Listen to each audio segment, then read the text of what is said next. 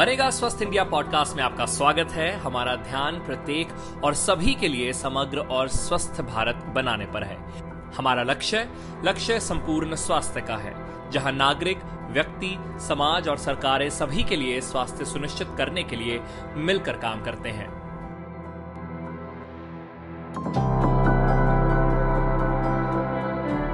आज हम इस चर्चा में जुड़े हैं, एक स्पेशल कॉज है, love in the times of climate change. उस पर आज हम बात करेंगे। मेरे प्रेम की गर्मी सर्द मौसम में चाय के प्याले जैसा काम करेगी। मेरे प्रेम की सर्द हवाएं रेगिस्तान की आंच को भी शीतल बना रखेंगे। इनिशिएटिव की शुरुआत की है दो एंटिटीज ने, एक है सीईईडब्ल्यू और दूसरा है अनरेस्ड पोएट्री। दोनों ने कोलैबोरेट किया है। सीईईडब्ल्यू जो है वो एक थिंक टैंक है, दिल्ली में बेस्ड है और इसकी फुल फॉर्म है council on energy, environment and water. दूसरी तरफ अनरेस्ड पोएट्री एक पोएट्री कम्युनिटी है जो मुंबई में है। हम जो अपने दिलबर की कसमें खाते हैं किधर जाएंगे, जब ठौर ठिकाने इश्क से पहले बिखर जाएंगे। अब दोनों ने कोलैबोरेट करके कुछ कविताएं बनाई हैं अबाउट सस्टेनेबिलिटी और क्लाइमेट चेंज। सुनो, स्कूल के पीछे वाले मैदान तक साथ चले क्या, उस आधे टूटे छज्जे के नीचे बैठकर फिर से सपने बुने क्या। इन कवियों से भी आपकी बात करवाएंगे, लेकिन उससे पहले बात कर लेते हैं अलीना सेम से। ये सीनियर कम्युनिकेशन स्पेशलिस्ट और आर्किविस्ट हैं सीईईडब्ल्यू में। अलीना, बहुत बहुत स्वागत है आपका इस खास इंटरव्यू में। सबसे पहला सवाल यही होगा, love in the times of climate change, बहुत इंटरेस्टिंग नाम और इंटरेस्टिंग कॉन्सेप्ट, इसका जन्म कैसे हुआ?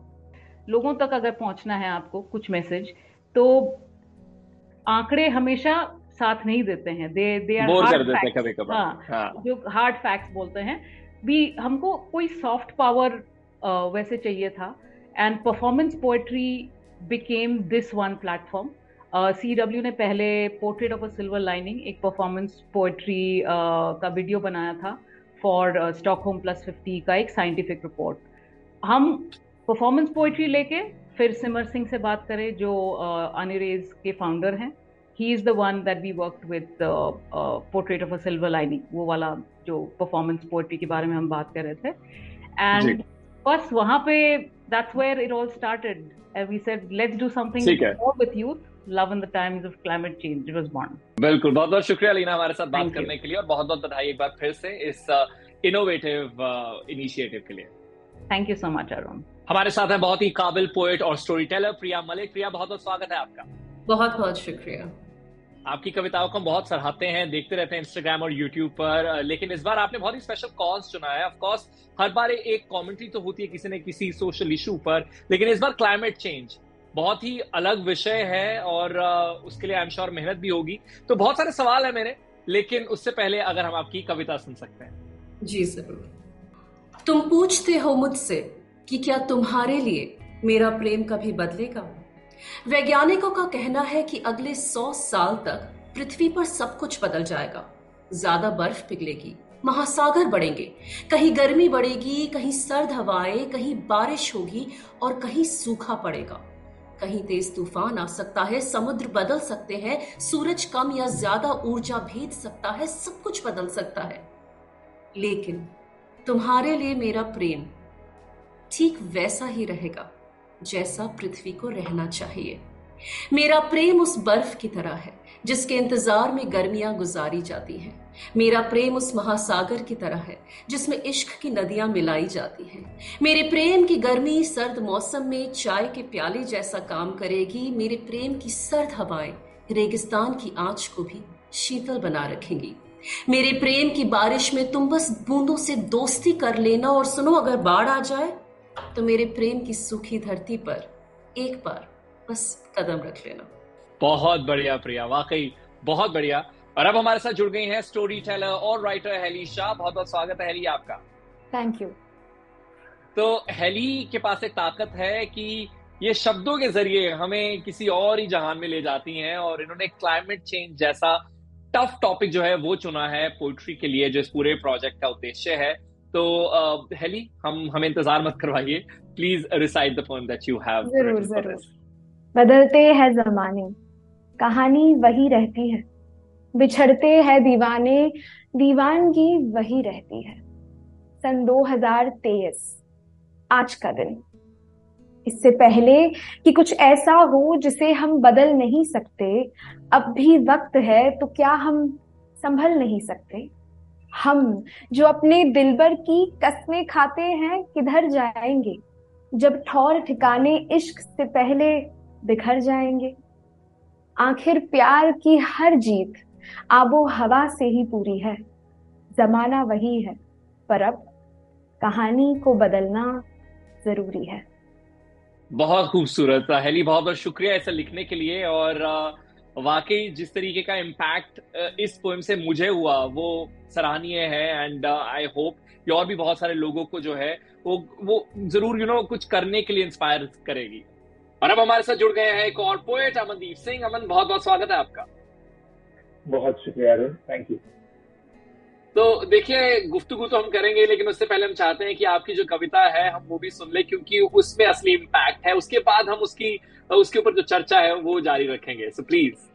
तो हिंदी में है ये, और पीस का नाम है वो लौट आई। तो कुछ ऐसा है कि बचपन के प्यार वाले वादे अब कौन निभाता है, मौसम जो एक बार जाए तो फिर कहाँ लौट कर आता है। मगर देखो इस दफा मेरे शहर के सावन को और रोशन करने आई है। तेरह साल बाद एक शाम वो लड़की अपना वादा निभाने आई है। क्या उसे अब भी वो बात याद है, हमारी वो आखिरी मुलाकात याद है, वो उलझी सी लड़की जो मेरी जिंदगी की बहार थी, बचपन का प्यार थी, मेरे शहर में खिलने वाले गुलमोहर की तरह मेरी आंखों का श्रृंगार थी। हर दिन चौराहे पर मिल जाती थी मुझे, जहां वो फिर से वहीं चौंका गई मुझे, न जाने कहां से ई बाइक पर मेरे सामने आ गई वो। देखकर देखकर मुझे वो भी हैरान थी, इसलिए शायद धीरे से उसने मुझे गले लगा लिया और फिर पूछा, सुनो सुनो स्कूल के पीछे वाले मैदान तक साथ चले क्या? उस आधे टूटे छज्जे के नीचे नीचे बैठकर फिर से ख्वाब बुने क्या? बहुत बढ़िया अमन, बहुत बहुत शुक्रिया ऐसा लिखने के लिए। बहुत खूबसूरत वर्ड्स का आपने चयन किया है। मिलते हैं बनेगा स्वस्थ इंडिया पॉडकास्ट में एक छोटे से ब्रेक के बाद।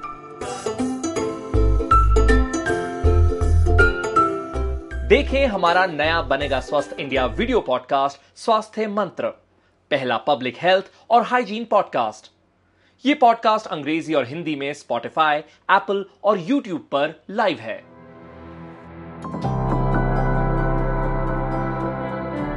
बनेगा स्वस्थ इंडिया पॉडकास्ट में आपका दोबारा स्वागत है। आपकी क्या अप्रोच थी? जैसा मैंने पहले भी कहा कि आपकी पोएट्री में हमें सोशल इश्यूज जरूर नजर आते हैं, बट क्लाइमेट चेंज बहुत ज्यादा पोएट्री में नहीं लिखा गया है इसके बारे में। तो आपकी क्या अप्रोच थी इसके बारे में?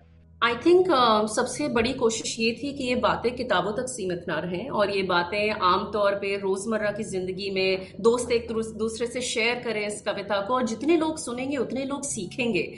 बिकॉज uh, प्रेम एक ऐसी चीज है जो हम सब फील करते हैं, लेकिन क्या क्लाइमेट चेंज ऐसी चीज है जिसके बारे में हम सब uh, रोजमर्रा की जिंदगी में सोचते हैं? तो कोशिश ये थी।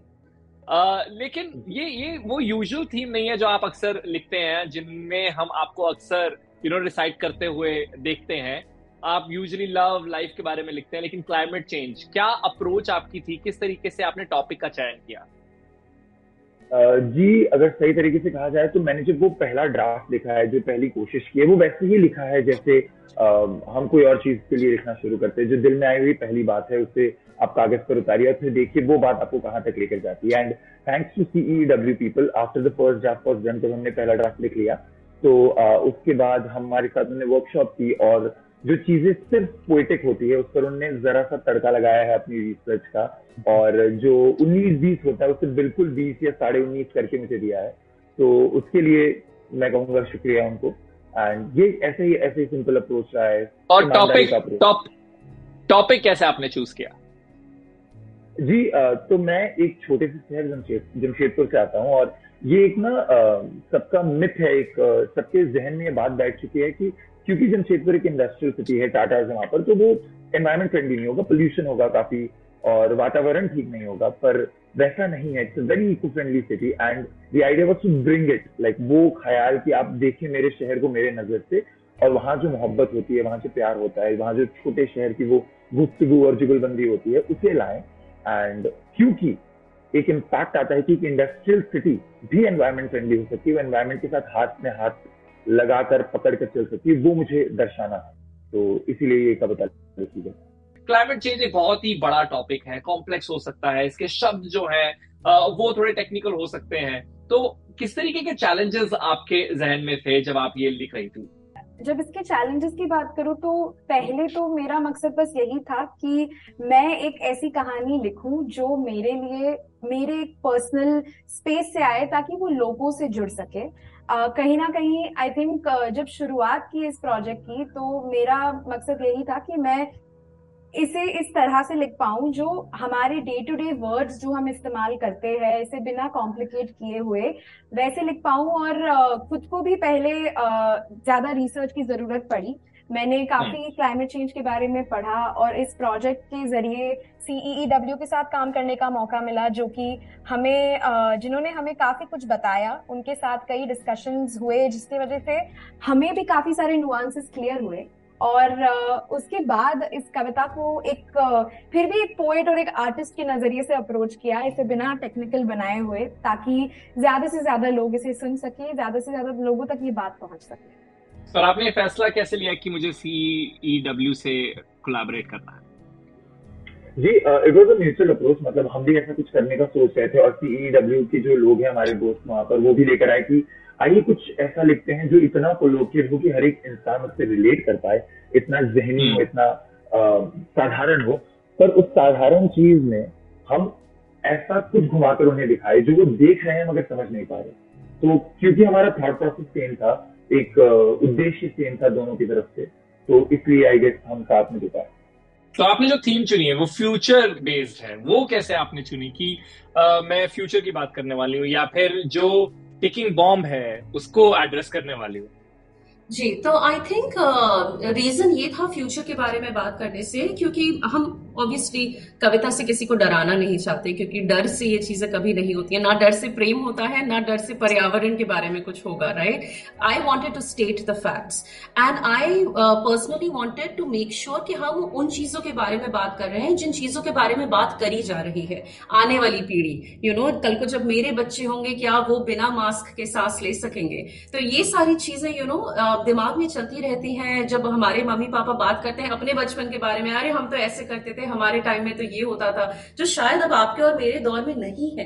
तो I wanted to make sure that I talk a little bit about the future, लेकिन प्रेम के जरिए। आखिर में आप आ, क्या देखती हैं, इसका इम्पैक्ट कैसे होते हुए देखती हैं? आ, मतलब मैं एब्सोल्युटली इम्प्रेस्ड हूँ और आ, मुझे लगा कि हाँ वाकई ये एक बहुत ही अलार्मिंग सिचुएशन है, लेकिन ओवरऑल आप कैसे देखती हैं कि जो आपकी कविता है ये इम्पैक्ट क्रिएट करेगी on a larger scale? I think देखिए, कला का मनोरंजन से भी ज्यादा ऊपर जो स्तर मे, मेरी लिए है वो है कि कला आपको सोचने पर, आपको कुछ महसूस करने पर मजबूर कर देती है। तो इस कविता के साथ भी मेरा कहीं ना कहीं वही उद्देश्य था कि मैं ज्यादा से ज्यादा लोगों तक पहुंच सकूं, ताकि जब वो कविता सुने तो उन्हें भी कुछ सोचने पर ये कविता मजबूर करे, कुछ महसूस कर सके वो भी। पर at the end of the day it is it is art, तो मैं चाहूंगी कि लोग सबसे पहले तो इसका जो जो चित्र हमने बनाया है उसे एंजॉय करें। और इम्पैक्ट के इम्पैक्ट uh, की अगर बात करूं तो मैं बस चाहती हूं कि लोग इसके बारे में बात करें। कहीं ना कहीं हम ना क्लाइमेट चेंज को एक बहुत दूर का प्रॉब्लम समझते हैं और भूल जाते हैं कि ये हमारी निजी जिंदगी में इसका कितना असर है। तो मैं बस चाहती हूँ कि लोग उसके बारे में भी सोचें। आई थिंक कला एक ऐसी, यू नो, इसीलिए कलाकार कहते हैं क्योंकि यू नो कला से कार्य आगे बढ़ता है, you know, it's it's it makes things happen in motion, I always feel. And जहाँ तक बात हो आर्ट की, कितने सेंचुरीज से यू you नो know, इतनी बड़े बड़े युद्ध, इतनी बड़ी बड़ी चीज़ें, इतने बड़े बड़े कॉजेज, ये सब कहीं ना कहीं कला इन चीज़ों को दर्शाती गई है और इन चीज़ों को एक सुधार लेकर आ चुकी है समाज में। तो I definitely wanted to make sure कि मेरी कला जो है वो इसी रास्ते में जाए कि उस रास्ते में कहीं ना कहीं वो सारे सामाजिक मुद्दों की भी बात हो जिनके बारे में जेन्युइनली स्पीकिंग मैं खुद पर्सनली भी बिलीव करती हूँ। अगर मैं पर्सनली किसी चीज में बिलीव नहीं करूंगी, चाहे मैं दुनिया की सबसे अच्छी कवि कवि भी हूं तो भी शायद मैं उसको अच्छे से ना लिख पाऊंगी ना एक्सप्रेस कर पाऊंगी. So climate change is something जिसके बारे में मैं जेन्युइनली अपने जीवन में भी यू नो ध्यान रखती हूँ, मेरे दायरे में हमेशा होता है. और शायद इस और प्रेम भी ऐसा ही है, मैं प्रेम में भी बहुत विश्वास रखती हूँ. तो इन दोनों चीजों को अपनी कला में मिलाना मेरे लिए बहुत जरूरी था और उम्मीद है कि लोगों को हमारी ये कोशिश पसंद आएगी. अलीना, अमनदीप, प्रिया, हेली, आपका बहुत बहुत शुक्रिया हमारे साथ जुड़ने के लिए और एक बार फिर से बधाई कि आपने इस कॉज को चुना और इतने ही आर्टिस्टिक तरीके से आप उसे हमारे सामने रख रहे हैं. एक बार फिर से बहुत बहुत शुक्रिया. इस हफ्ते बनेगा स्वस्थ इंडिया पॉडकास्ट में बस इतना ही. अगर आपके पास उस टॉपिक पर टिप्पणी, सवाल या सुझाव हैं जिस पर हमने आज चर्चा की है या ऐसे मुद्दे हैं जिन्हें आप फ्यूचर में कवर करना चाहते हैं तो हमें B S I podcast at N D T V dot com पर लिखें. याद रखें, बी एस आई का मतलब बनेगा स्वस्थ इंडिया. आप हमसे फेसबुक, ट्विटर और इंस्टाग्राम पर बनेगा स्वस्थ इंडिया हैंडल पर भी जुड़ सकते हैं और सप्ताह भर बातचीत जारी रख सकते हैं. अगले हफ्ते तक मैं अरुण सिंह आपसे अलविदा लेता हूं. हेल्दी रहें, सेफ रहें.